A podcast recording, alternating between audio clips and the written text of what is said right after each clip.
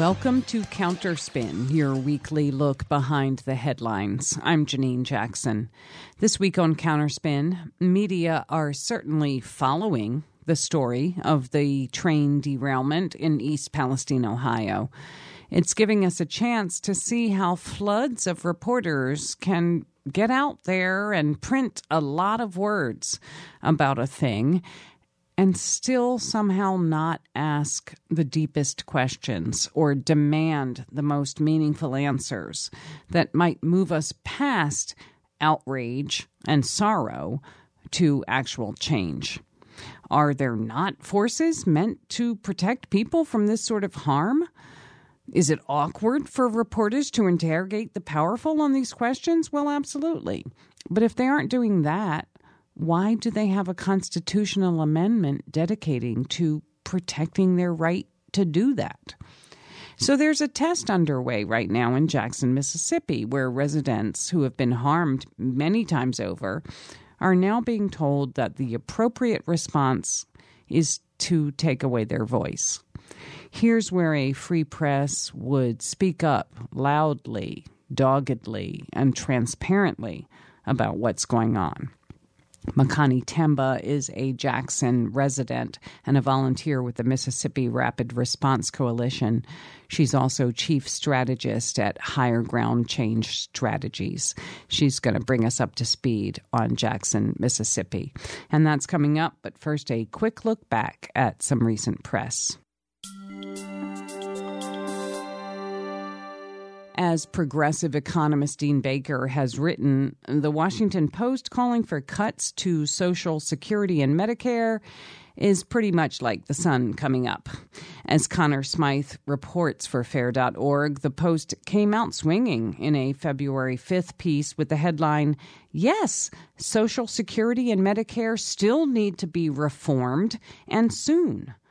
The Post made its intentions clear in the final graph, writing that Mr. Biden was, quote, among 88 senators who voted in 1983 for a bipartisan grand bargain, negotiated by a commission led by Alan Greenspan and signed into law by President Ronald Reagan that rescued Social Security.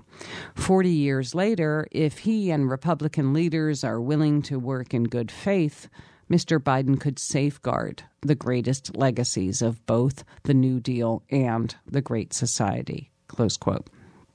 So let's translate that. In 1983, Congress rescued Social Security by cutting it. That 1983 law didn't change the age at which you can retire and draw benefits. It left that at 62. It simply said you'd get less money for retiring at any point before the new full retirement age, which reached 67 last year. So, for instance, those retiring at 62 today face a 50% larger cut in benefits for early retirement compared to before 2000.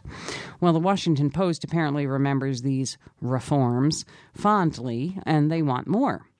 Last year, the board published an editorial headlined The Medicare and Social Security Disaster That Washington is Doing Nothing to Fix, that placed Social Security and Medicare in direct conflict with other government programs, saying that the necessary vast expansion of outlays for the elderly would, quote, hollow out the government's ability to spend on education, infrastructure, anti poverty programs, and other investments in children and working age adults, close quote. Except none of that is true. As Smyth writes, the Post's callous zero sum argument doesn't bear scrutiny. A 2019, for example, report from the University of New Hampshire shows that total government spending in the U.S. at 38% of GDP for healthcare puts the U.S. at 12th out of the 13 highest income countries. And while the U.S. is high in healthcare spending, that has less to do with largesse for the elderly and more to do with administrative bloat and inflated prices. what we're really talking about when we're discussing Social Security and Medicare is what we want to do with our resources as a country. We have more than enough wealth to provide solid retirement benefits and good medical care to the elderly. The question is do we want to do that? Or do we want to cut the programs that do those things? It's that simple. And the Washington Post favors cuts over human welfare. And they should just say that. You're listening to Counterspin, brought to you each week by the Media Watch Group FAIR.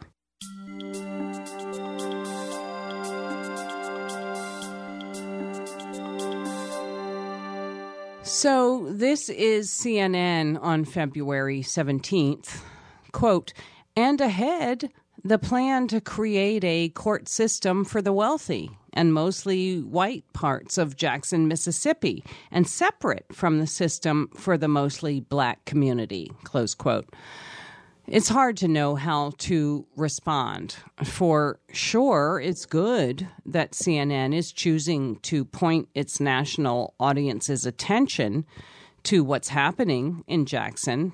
But at the same time, if it's not too much, why is a deeply anti democratic, racist action just a sort of blip on the evening news, like a new drink at Starbucks?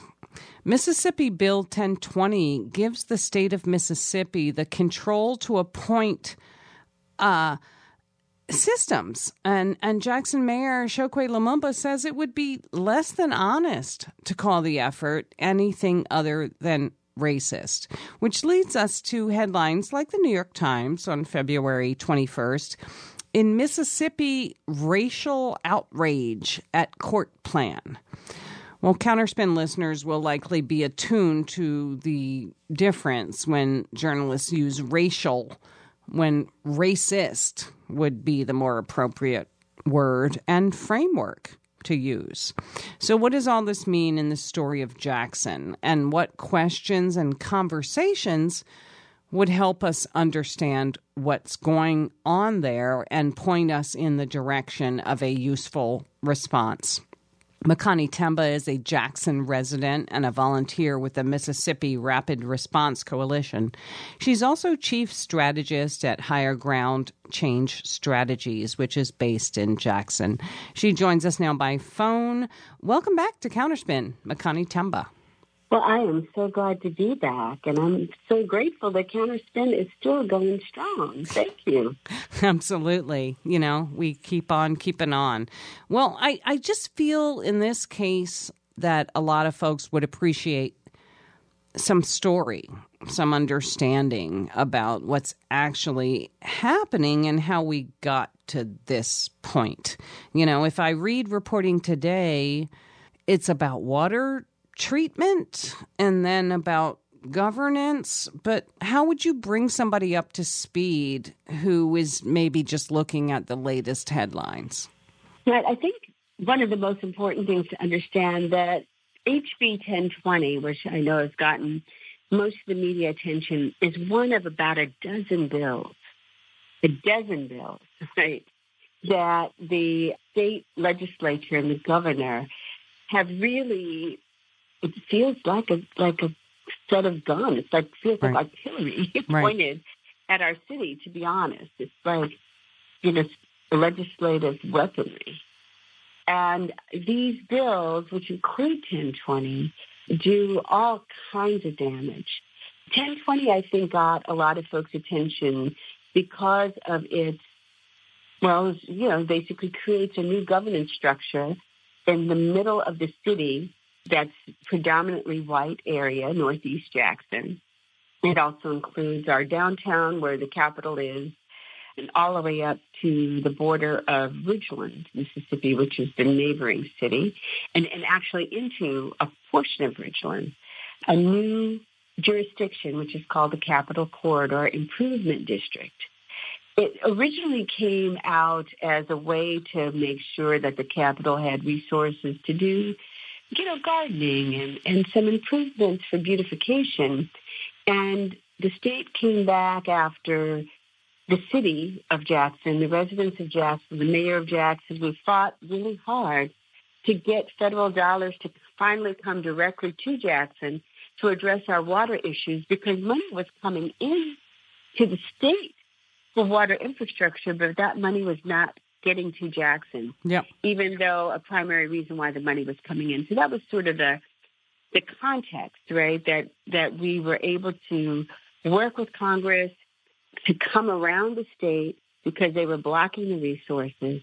They even created a special process just for the city of Jackson to have to have approval for the use of funds that were dedicated to the city.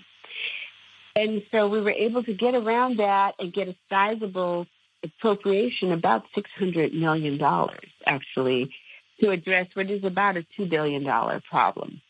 But we were excited. We were planning. We were there. And it seemed like this was like not only revenge for figuring out a way to be resilient and to address the problem without having to deal with the state and all of their shenanigans. But the set of bills taken together not only create this governance structure, take away revenues from the city. There are other bills that restrict our use of our sales tax revenue to only water infrastructure, so we're not able to fix roads or do anything else with it. And you know, and, and there's no other city with that kind of restriction, right? Yeah, yeah, like, yeah. You know, when they say this is what you spend with your revenues, right? Like that's not something happening anywhere else in Mississippi.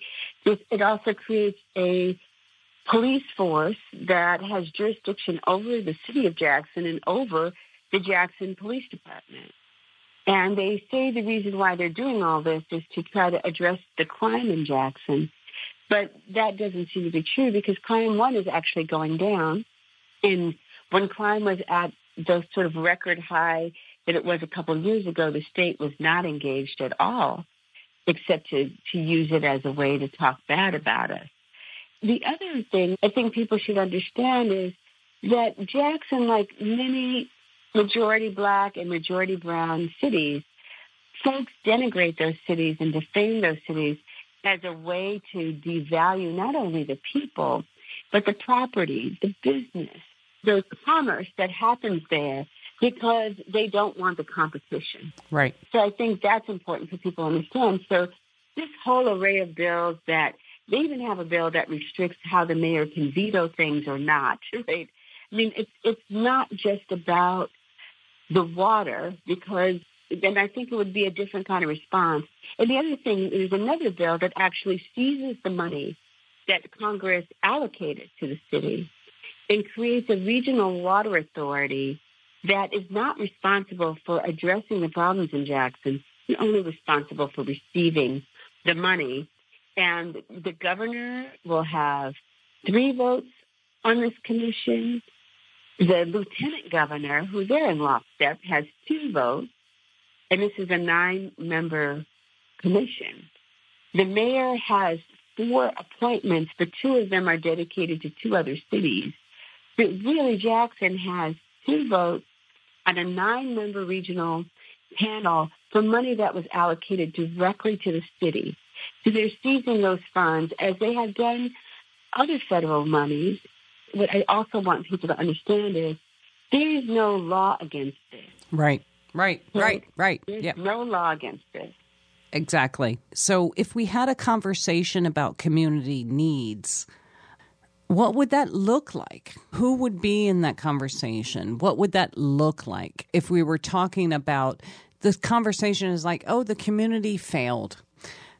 But that's not the story. And if we were going to talk about ways forward, we would, I believe, include different voices.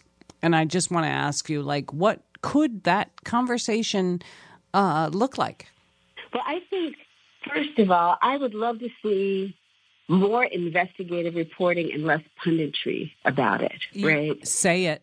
Mm-hmm. That's important because you know it's easy to make this and i know in my own writing i talk about this as a david versus goliath story and it is in a way jackson doesn't have the votes you know this is a, a super majority republican state house that does all the kind of ill they want, even though because of the pressure from outside the state and within the state, there's been some negotiation, but we're still facing the brunt of the awfulness that all of these bills combined contain.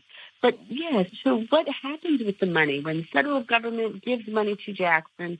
Where does it go? Why don't we see it? Right. And why is that okay? Yep. And also, we're not the only state that experiences these kinds of shenanigans, this kind of uh, misappropriation of funds. All over the place. Michigan's an example. Texas is another example.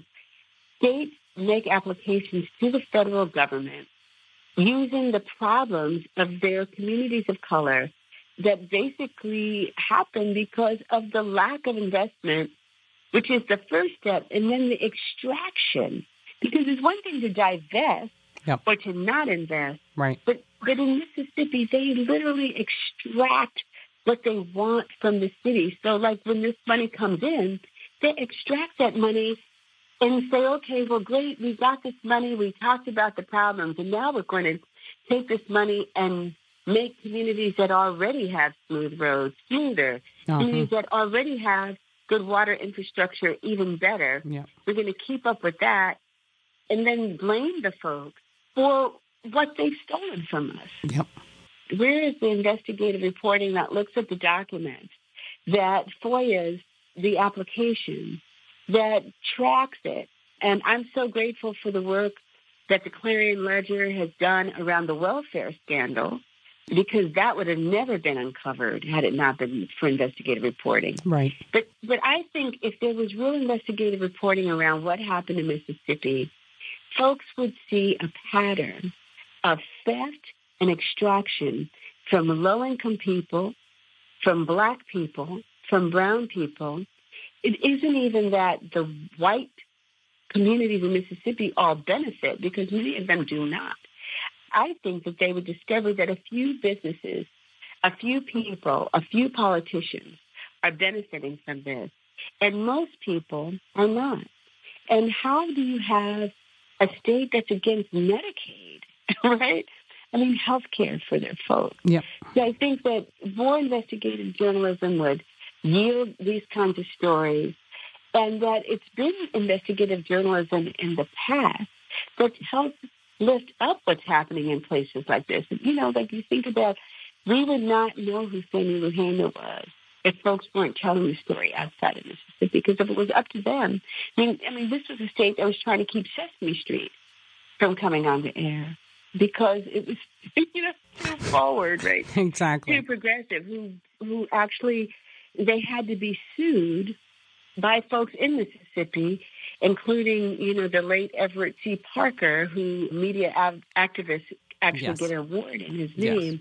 where they sued television stations in Mississippi in the 60s because they would literally not show anything about the civil rights movement or the marches or what was going on on the news and they had to sue to force that and they would and they would actually block out national news coverage in Mississippi of these stories. So we're dealing with a long legacy. So journalism is critical, like good journalism, investigative journalism, or yes. some people would say actual journalism. Yes. Is critical to exposing these, this kind of theft and, and dishonesty. And also just the issues of democracy. Like what does it mean to be in a state where there is a Republican supermajority that does not reflect the proportions of who lives here at all. When I see a headline like Time Magazine's, the mayor of Jackson, I guess it said, had a racial vision for his city. Okay, all right, whatever. But the water crisis may have put it out of reach.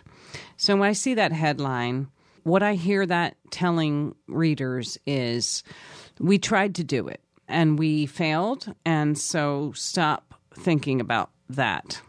And so you can only talk to people who are interested in change, and media are just maybe not the way to do that, you know? And yet, so many people that we talk to, their agenda, their understanding of what is politically possible is set by media you know, and it's media saying, oh, hey, the mayor of Jackson wanted to do something, but he can't. And that's their understanding of, well, I guess we, we shouldn't even try. Fortunately, Time Magazine is not going to dictate to us. For real. We, we not do, thank God. And I think, I mean, in many ways, the world was captivated by Mayor Chokwe Antar Lumumba's vision around Jackson being the most radical city in America. And that radical vision for the world was like very compelling. And also the story of Mississippi, right? The story of Mississippi is oh, everybody's deep down.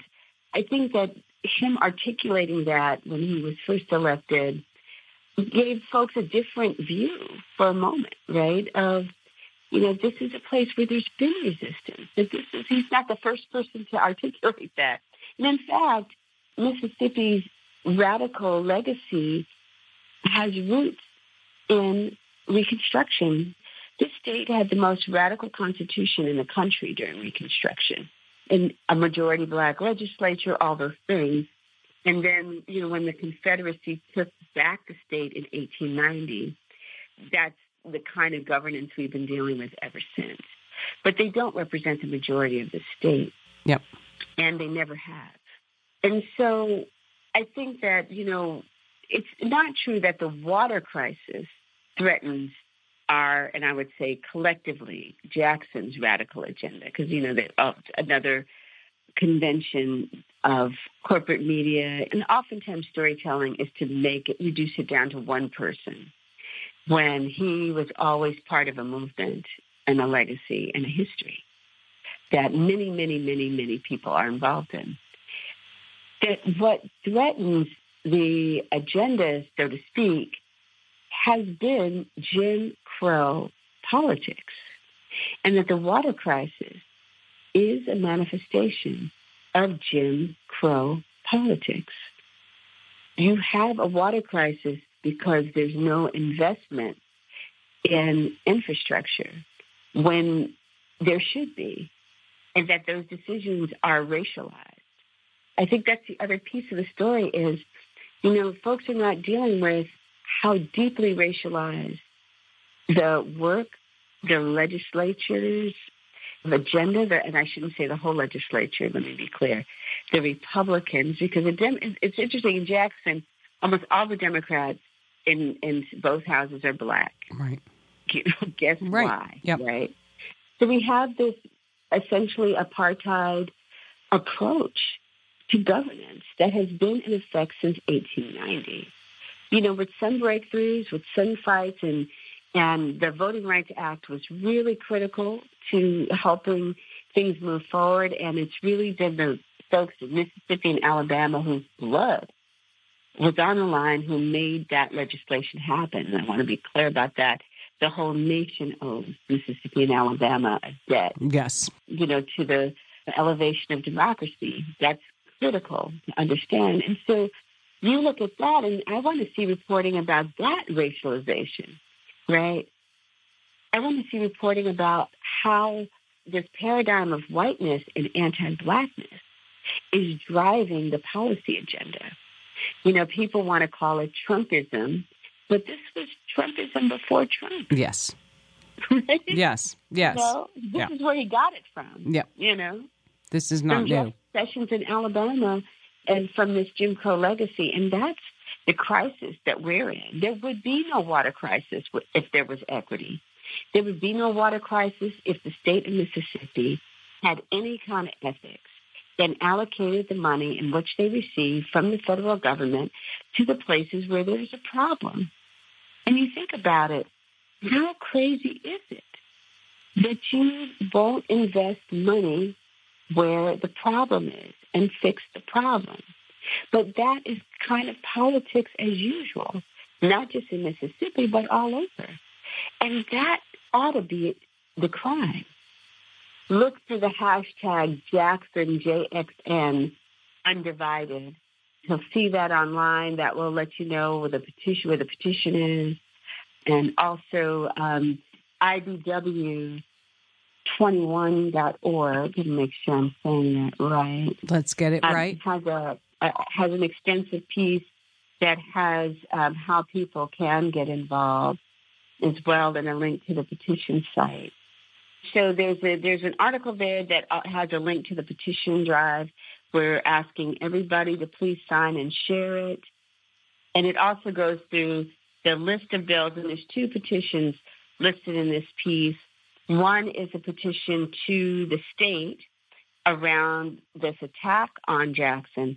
The other, and this is, a, I think, really important as well, is a petition by the family of Jalen Lewis. Jalen Lewis is a 25-year-old black father of two who was killed by the Capitol Police, basically execution style. And his family is still looking for answers. It happened in September. There was a witness who is why we know what we know, but the police themselves have not released any findings. Um, they're supposed to be investigating it, but and so there's a petition there as well for Jalen Lewis, and that's one of the reasons why we're so concerned about the Capitol Police having jurisdiction. They have a police chief who's not accountable to anyone in the city of Jackson. They're appointed by the Attorney General of the state. and so there's there's a whole range of issues that are just so problematic about this. So that not only will we have this unelected, uh, you know, sort of governing body over a big part of what will then not be a part of Jackson, but still in Jackson, right? Yeah. Where we go to downtown, we shop, all of these kinds of things. But we'll have this occupying force that's not accountable to any of the residents at all, that's already shot several folks and killed one in just the last few months.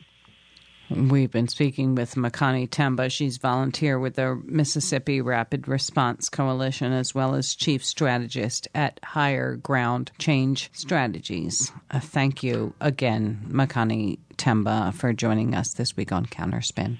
Thank you.